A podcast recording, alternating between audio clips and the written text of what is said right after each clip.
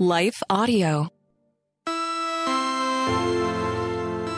Hey everyone, this is Kelly Givens, one of the producers of How to Study the Bible.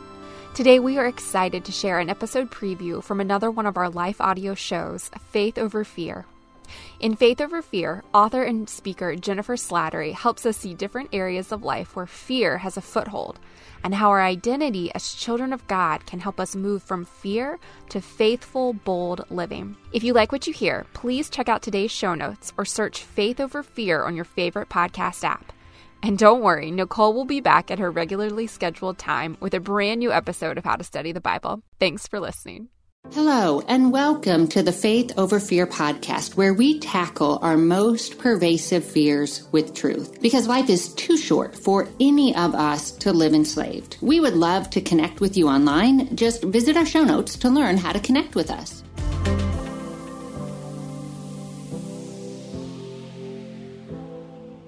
I'm Jennifer Slattery, and I'm excited to introduce you to today's guest, Dan Allender and Kathy Loerzel, co authors of Redeeming Heartache, a thought provoking book that helps readers process past suffering through the lens of God's goodness. Dan Allender and Kathy, thank you so much for joining us today. Oh, Jennifer, good to be with you. Thanks for having us. Dan Allender has pioneered a unique and innovative approach to trauma and abuse therapy over the past 25 years. And central to his approach are the categories of faith, hope, and love, and their converse betrayal, ambivalence, and powerlessness.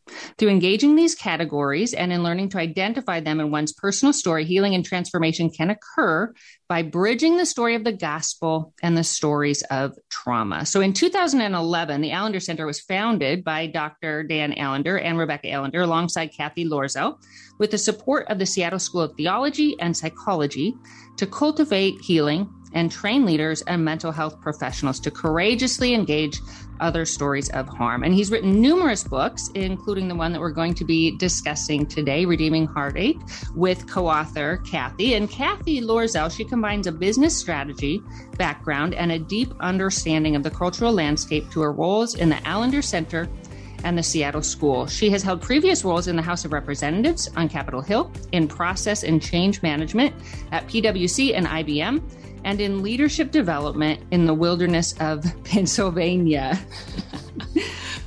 Kathy joined the Seattle School first as an MA in counseling psychology student in 2004 and she took on a staff role as a student council facilitator and upon graduating joined the team full time and like i said they both wrote this book together on redeeming heartache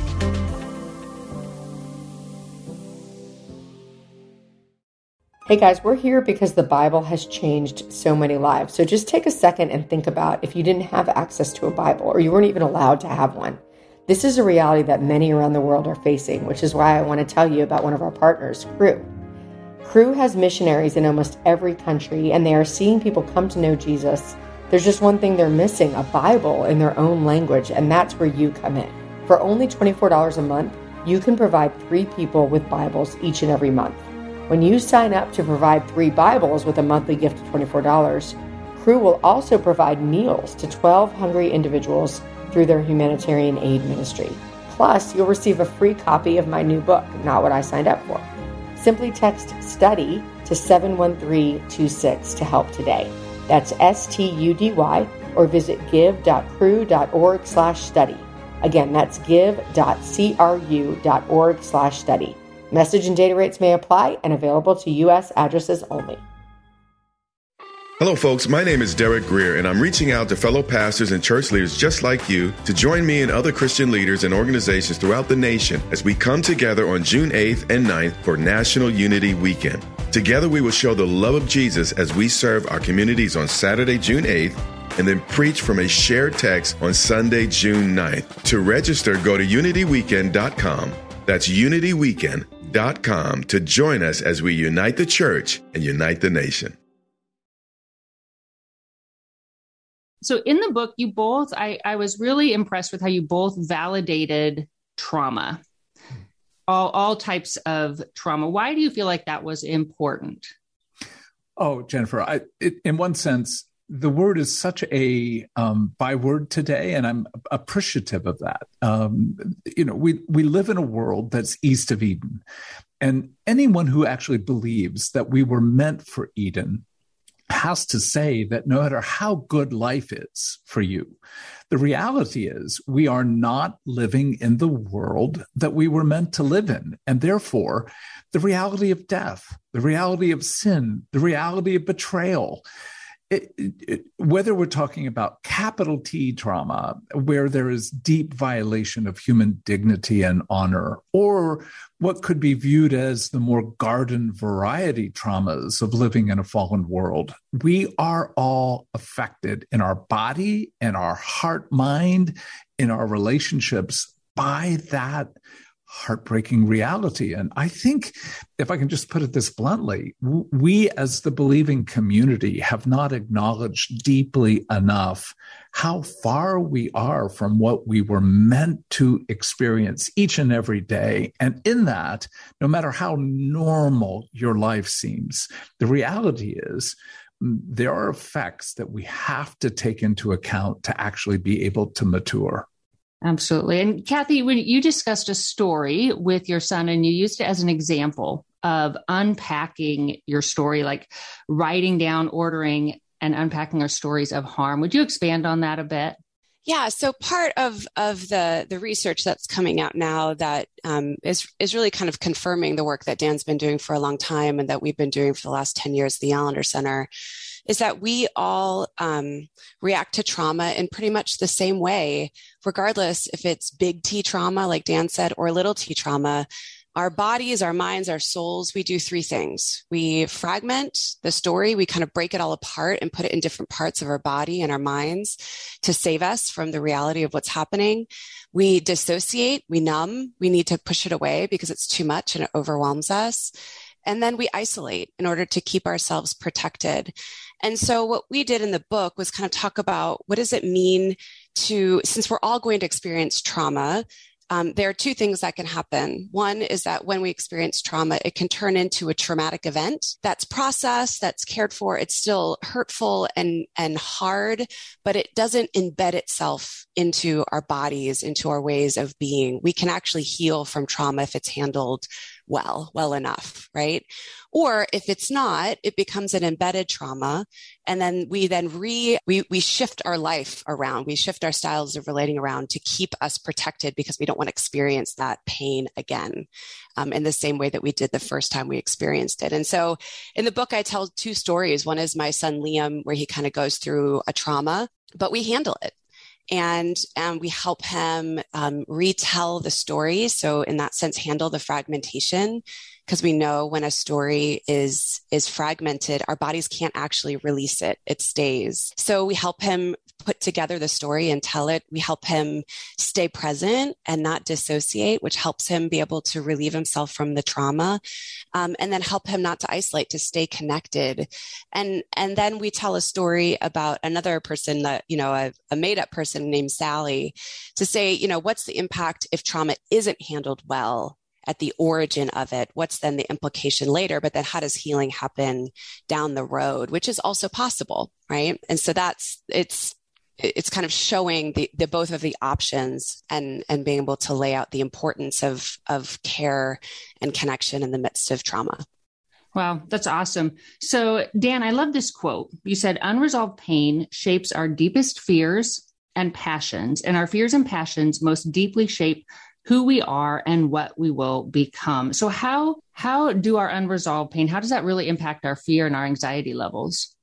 Well, it's, it's such a good question because more often than not, as Kathy put so well, we we come to normalize our suffering, and then this is to me heartbreaking. We we slap on our escape of suffering that actually we're trusting God now. Um, uh, my wife is involved in a Bible study where as, as one of the persons lost their husband, and within a week, when asked, How are you doing? She said, Well, I'm trusting God, which means, at least in her terms, I'm not feeling the pain of this loss. So when we when we think that trusting God is escaping what the Psalms call us to, And, and, the Psalms are worship. The Psalms are more than mere poetry. They are what was used in the worship in the temple of God, which includes Psalms that take God on. Psalm 13, Psalm 44, Psalm 88, where you hear the people of God saying, You sold us down the river and didn't make a penny off of our sale. We often think that's a lack of trust. But when we begin to name what's really roiling inside of us our confusion, our heartache, our, deep questions about God's faithfulness and goodness he actually calls that worship rather than rebellion as long as we're engaging him, so to speak, face to face. So when we begin to address heartache and trauma, as Kathy put, if you cut it off, it stays in your body and shapes how you engage every person in your life, how you're going to engage your spouse, how you're going to engage your friends, but ultimately how you're going to engage God. So where we become less human, we actually become less godly. When we become less engaged with what's really happening with us internally and externally, we're actually participating in a form of self deceit. And that is not the truth of God. So, what we're inviting people to is can we open the door to trauma in a way that actually provokes the deep questions of look, we all feel mm, to some degree like an orphan who's been abandoned. We we feel to some degree like a stranger who doesn't fit any longer. And we feel in some ways like a widow or widower who has lost something of the core of love. And those archetypes, uh, those key archetypes found particularly in the Hebrew Bible, are central to our understanding the nature of living east of Eden, what it means to have to engage the issues of trauma. You know, when you talk about kind of putting on this my translation like a facade i'm going to trust god and so i don't have to to hurt i was actually reminded of your story kathy when you went with the family the episcopalian family and there were rules that you didn't understand mm-hmm. do you think that sometimes especially in the evangelical world that that kind of can hinder our our healing and our interaction with god I think so. I mean, I, I think it's such a natural um, thing for us to want to fit in, right? And and we're searching all the time for what are the rules? What how do i how how do i uh, get accepted? But also how am i loved? Um, what do i need to do to stay in the family whether that's you know your actual family or whatever you're engaged with? And and i think we we long for belonging right? And and so much of what happens in the fallen world is that sense of i'm other like I don't belong and we experience shame, we experience humiliation, we experience mockery, or we just have a sense of how come I didn't know? Like how how come everyone else knows around me and and I don't? And and those are painful things even in their most innocent uh, experiences of it because as a child our sense you know when we're born and, and when we're filled with delight and just engaging the world with innocence the idea is that we're loved right like we're loved and we're delighted. And I mean, how many kids do you see who come in and are like, I made up this play and it's wonderful and everyone should come. And also you have to pay $5 and here are your tickets and you're going to sit and you're going to watch me for 30 minutes, you know, and it's, and it's painful and beautiful and delightful, but they have no sense of shame right? But we learn shame through reading the faces around us. We learn that there's something wrong, that, that people aren't actually taking us in in the way that we want to be taken in. And even for a small child, children can read that on the faces of their families, of their parents, of their teachers, and they don't want to experience that right? And so they back away and then they think, oh, you know, as soon as they read on a parent's face, they're not enjoying this. And actually, or they actually have cruelty where a parent is mocking or someone's humiliating them, they will shut that part of their natural sense of delight, natural sense of play, natural sense of rest, and then they'll adjust it. And I think that happens all the time, again, in small ways or in big ways. Mm-hmm. Um, but that really impacts your spirit And the spirit of delight and honor and goodness and joy is part of the fruits of the spirit that I think God wants us to enjoy. But we're very sensitive to, to that sort of betrayal. And and then we shift as soon as we experience it once not only twice three times four times. And now you're talking about a style of relating that's changing over time. Wow. Yeah. Well you know maybe to help our listeners understand can you in the book dan you you break down trauma in in a very explainable way. I, would you share with our listeners how you would define trauma? Well, the, the first issue is a threat to your life. And indeed, that can be a literal threat to your physical life. But that threat to life can be anything like the loss of a job, uh, the breakup of a marriage, a child who's breaking your heart. So wherever there is a sense that what you know as the norm of goodness begins to break down, that's the beginning to any sense of trauma. But add this second word that's so crucial, and that is a sense of powerlessness. Like you cannot change what's happening. If you're in a trauma that you really can alter by, well, in a moderately short period of time, it, it will not have the same effect. But when you combine those two words, threat and some degree of powerlessness. Then we add a third word, and that's the idea of some kind of moral injury. And that that's a word that comes from studies of post-traumatic stress disorder, where you feel to some degree you're at fault. Like you're at fault. You can't change the trajectory of how your son is going. And the trauma of how he's living, combined with a sense of powerlessness, and then your own self blame. Those three factors lead to the very thing that Kathy was putting words to fragmentation. Literally, in the middle of trauma, the left hemisphere, particularly what's called Broca's area and the left frontal lobe, begins to shut down. And that's the part of our brain that holds language, memory, holds the ability to think sequentially. And so when we're in trauma, again, small or large t, we begin to fragment. And in that fragmentation, especially if we are powerless, we feel overwhelmed. And that is something that we begin to shut down. So again, back to these three key words, fragmentation, numbing, and that sense of I'm responsible, I'm at fault becomes the very factor for why we pull away, why we isolate, because it's a sense of shame. I'm wrong. I'm not good. I didn't do well as a friend or a spouse or as a parent. And somehow, with that sense of shame, we want to go get smaller, become invisible, or just isolate ourselves from others. And uh, again, to underscore, this is such evil's plan.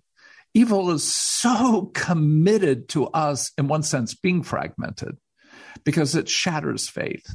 Uh, evil is so committed to us losing hope uh, and and therefore, in one sense, becoming so numb internally. But ultimately, evil's wanting us to isolate, so we don't have the benefit of community, the benefit of relationship. Relationship is one of the key factors for being able to engage, again, capital T or small t trauma. But with that sense of shame, oh my goodness, it's so easy to want to withdraw, to stay in your own isolated world. And again, in this COVID era, many of us have not done, shall we say, a lot of time in the context of our churches or friendship circles or, the world of even going into in, into work and so we're already in a pandemic trauma, fragment, numb, isolation. But when we then add something of our own personal story to the corporate global story, my goodness, no wonder this is indeed an era of trauma. I imagine for some people, some part of that will hit on something, a deeper wound that they've already experienced. Well, we had the privilege, a number of us, to go to Houston after Hurricane Harvey. And we worked in a very large megachurch with uh, probably up to 50 staff members.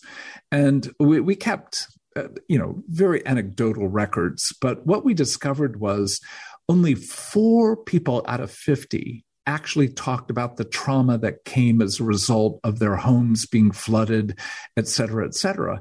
What, what that trauma brought up is exactly what you're putting words to, Jennifer. And that is the traumas that related to their family of origin, to struggles in their marriage, to issues with their children. And in one sense, trauma not only begets trauma, but trauma exposes unaddressed trauma. And that just feels overwhelming because if you're in the middle, you're in the middle right now of a real significant heartache with your spouse. The idea that it's going to bring to the surface matters of your past sexual abuse, matters of significant humiliation when you were 14, 15 years of age, you can see why the idea of let me just numb, let me just escape, let me just trust God. Uh, I'll just get over this. And in that sense, it seems cruel, but it's such a sweet, hard invitation from God to you don't have to resolve everything from age 14 but will you at least turn your eyes and say, there's more here? There is more to engage. And we talk about this key phrase, and that is can you come to your trauma, current and past, with kindness.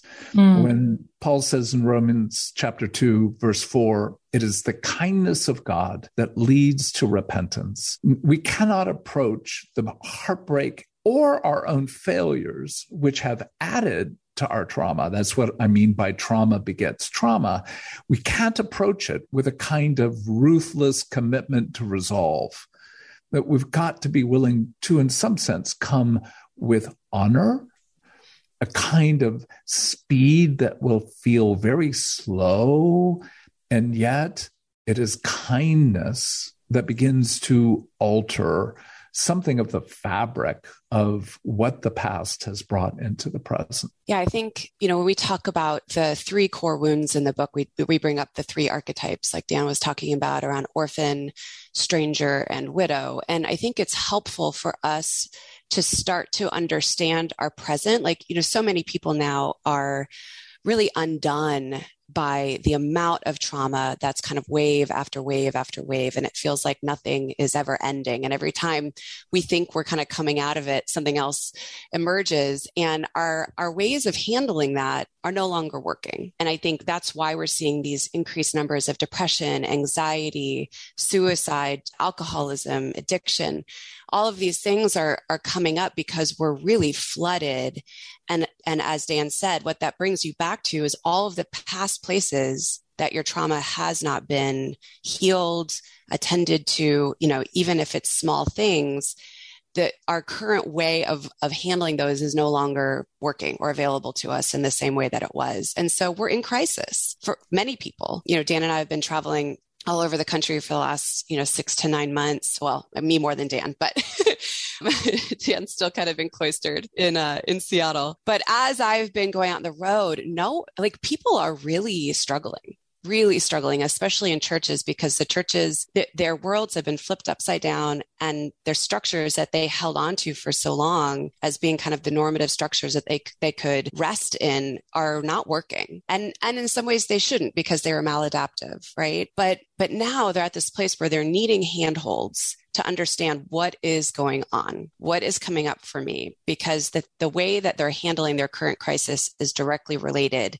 to how they experienced harm in their origin stories. And so the beauty of the orphan, stranger, and widow is it gives you language and categories for what happens. So let's talk about the orphan just for a second, right? The orphan's core wound is that at some point in their life, they realized no one's coming and that whatever they need from other people is either not reliable or sets them up for more harm and humiliation. And so they have then shifted into self-reliance. I can only need what I, what I can actually give myself. I don't want to trust other people. So I'm going to be hyper vigilant. I'm going to have a lot of control. Well, if that's what you're learning as a child, that's adaptive behavior, right? That, that's because you learned that what you really needed wasn't available to you. So thank God you shifted and survived. But now as an adult, now you're trying to manage being married, having kids, being in community, and your your way of interacting with the world is uh, I can't need you. I'm not going to need you. And I'm going to have an intense amount of control over my life. Well, anyone who's trying to come in and connect with you is going to have a hard time. But it's because you're actually scared. It's because you've actually experienced humiliation and harm. And until you go back to where those origin stories happened, you can't fix the present. So you can't just be in marriage counseling and be like, okay, I'm going to try to receive your care now. That's not going to work for someone with an orphan wound. They need to go back and understand, gosh, is because I had to only need what I could give myself. And now I actually have more needs and I have a husband who's actually able to some degree to engage with me, but his care feels dangerous. His care, I feel threatened by it and I don't want him to come any closer. And yet I'm longing because I'm exhausted and I don't want to have to care for myself anymore. But do you see the war for that orphan heart? And again, so much of our world is like, well, just fix it, right? Pray more, read more scripture, go to more Bible studies, do this marriage workshop. But if they're not going back, then it's just putting a band aid on the wound and it's not going to work. Hey guys, we're here because the Bible has changed so many lives. So just take a second and think about if you didn't have access to a Bible or you weren't even allowed to have one. This is a reality that many around the world are facing, which is why I want to tell you about one of our partners, Cru. Cru has missionaries in almost every country, and they are seeing people come to know Jesus. There's just one thing they're missing a Bible in their own language, and that's where you come in. For only $24 a month, you can provide three people with Bibles each and every month. When you sign up to provide three Bibles with a monthly gift of $24, Cru will also provide meals to 12 hungry individuals through their humanitarian aid ministry. Plus, you'll receive a free copy of my new book, Not What I Signed Up For. Simply text STUDY to 71326 to help today. That's S T U D Y or visit give.cru.org slash study. Again, that's give.cru.org slash study. Message and data rates may apply and available to U.S. addresses only.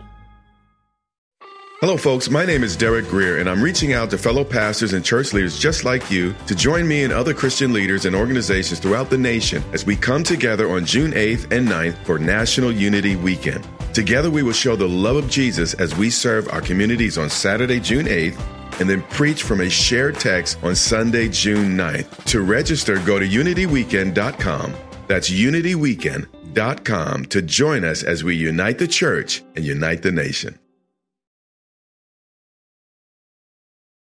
Wow. Well, you both talk a lot about living in a fallen world and kind of coming to terms with that. I found that particularly freeing, I guess. And I would love, what do you mean when you discuss false Edens? What do you mean by that? Well, it, it's we love good parties. We love good vacations. There are so many good things in this world that really are a taste of what it is we were meant to enjoy in Eden. But false Edens are where you take something really good and you make it your life. It's really another word for the word idolatry. You have come to actually believe your middle class life you deserve. And if it's threatened, you are furious. I mean, in so many ways, what brings tears, what brings anger, often exposes what we're demanding satisfy something of our heart. And so, again, uh, when the psalmist says, My only good on this earth is you, he's not saying that he's eschewing a, a good meal uh, or a good conversation ultimately what's being said is what really is the core of what you worship. And I think most of us, uh, I'll speak for myself, I'm an idolater. I love Jesus, but I also love my life, defined as the comforts that come with this particular middle class way of being. So when that gets threatened, I then begin to question the goodness of God because my family idols are not saving me. So Eden becomes false Edens, a way to satisfy what only truly we can find in, in, in, our ongoing maturing relationship with Jesus. And in that sense, we have to have the humility to be able to say, as the man whose son was by a demon cast into a fire, I believe, help my unbelief. I'm a believer I'm also an unbeliever. But the key word here is, oh, I need help. And what we want to offer in the book is indeed what we've had to struggle with with regard to our own stories where we have felt orphaned or estranged, that sense of not really feeling like you fit, or where again, love has been lost to death in some form.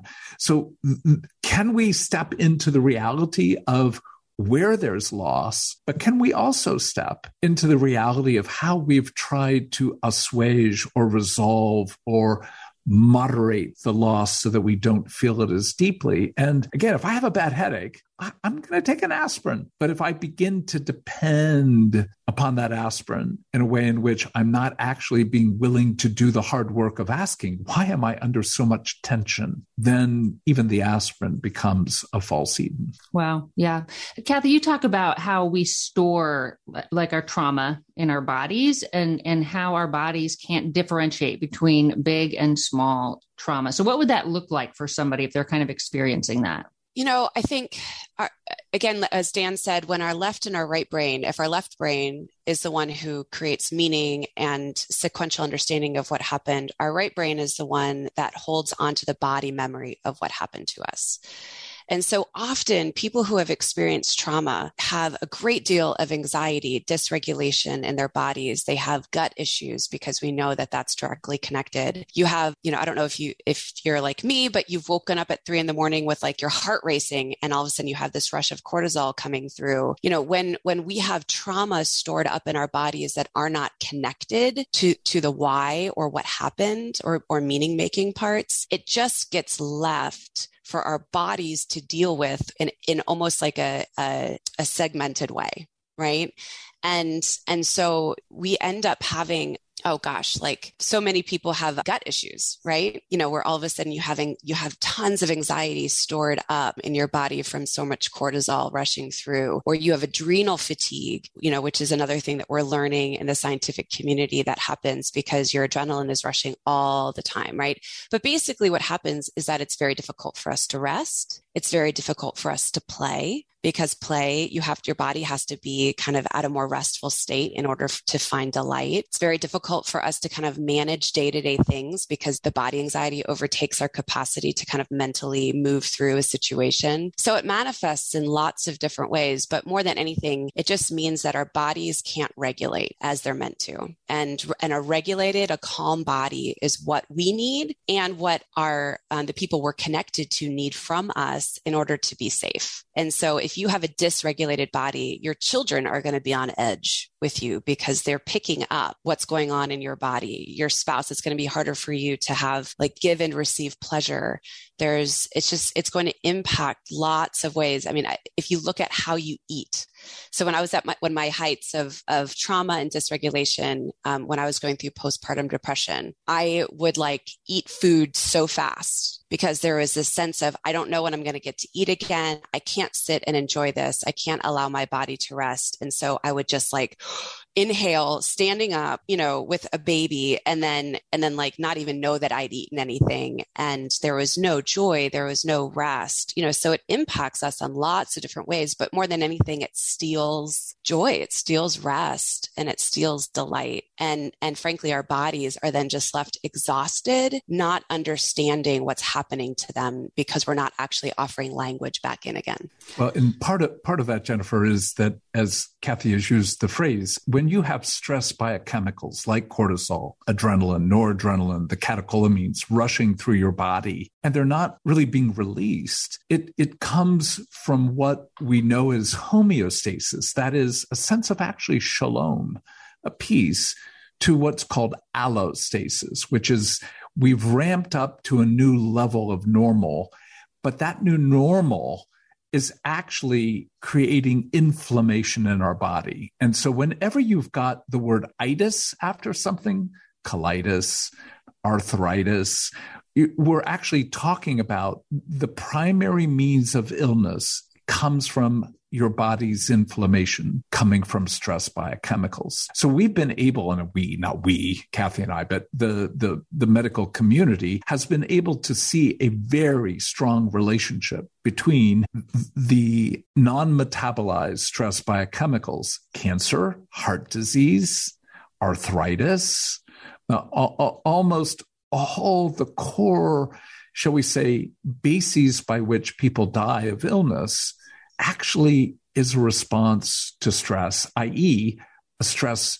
related trauma that hasn't been engaged. So we're, we're killing ourselves and we're dying of trauma and we maybe exercise a little bit more, maybe eat some more vegetables. but That's the part of this whole process of going, can we invite you to where all of that heartbreaking energy came in your own four year old, eight year old, 12 year old being? And can we tend to those stories again with wisdom and kindness? Can we engage the fact that that eight year old still exists in you and is operating out of a perspective that you would have not found fault for when you were eight, but it's actually leading you to death as a 28, 38, 48 year old.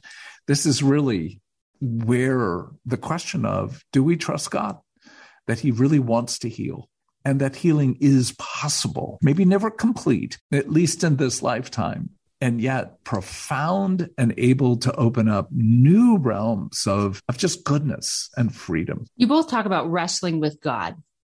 So why is that important? Well, I keep going back to the Psalms. Uh, it, it's it's important because it's biblical. It's important because Jacob, who basically, uh, you know, the word means who's deceived and deceiving, becomes Israel, the one who wrestles with God. So the very name of the people of God, Israel, in Hebrew means the ones who wrestle with God. So there is something about that notion of will you engage me? Will you bring both your heartache, your anger, your desire, and in some sense, your faithlessness to me because somehow in this process of engagement, I mean, we all know that relationship changes our lives. A really I mean, a single presence of a good person in an elementary school child's life can change the power of the bullying and the despair that's there. Well, if we know that at a human level, why wouldn't we actually believe that the ultimate relationship with God actually could change us if we were true to who we are uh, in the midst of that. And the notion that we need to approach God with a certain pretense of, oh, you're all good. We trust you. Uh, it's always good to trust you. Well, again, I keep coming back to, well, how is it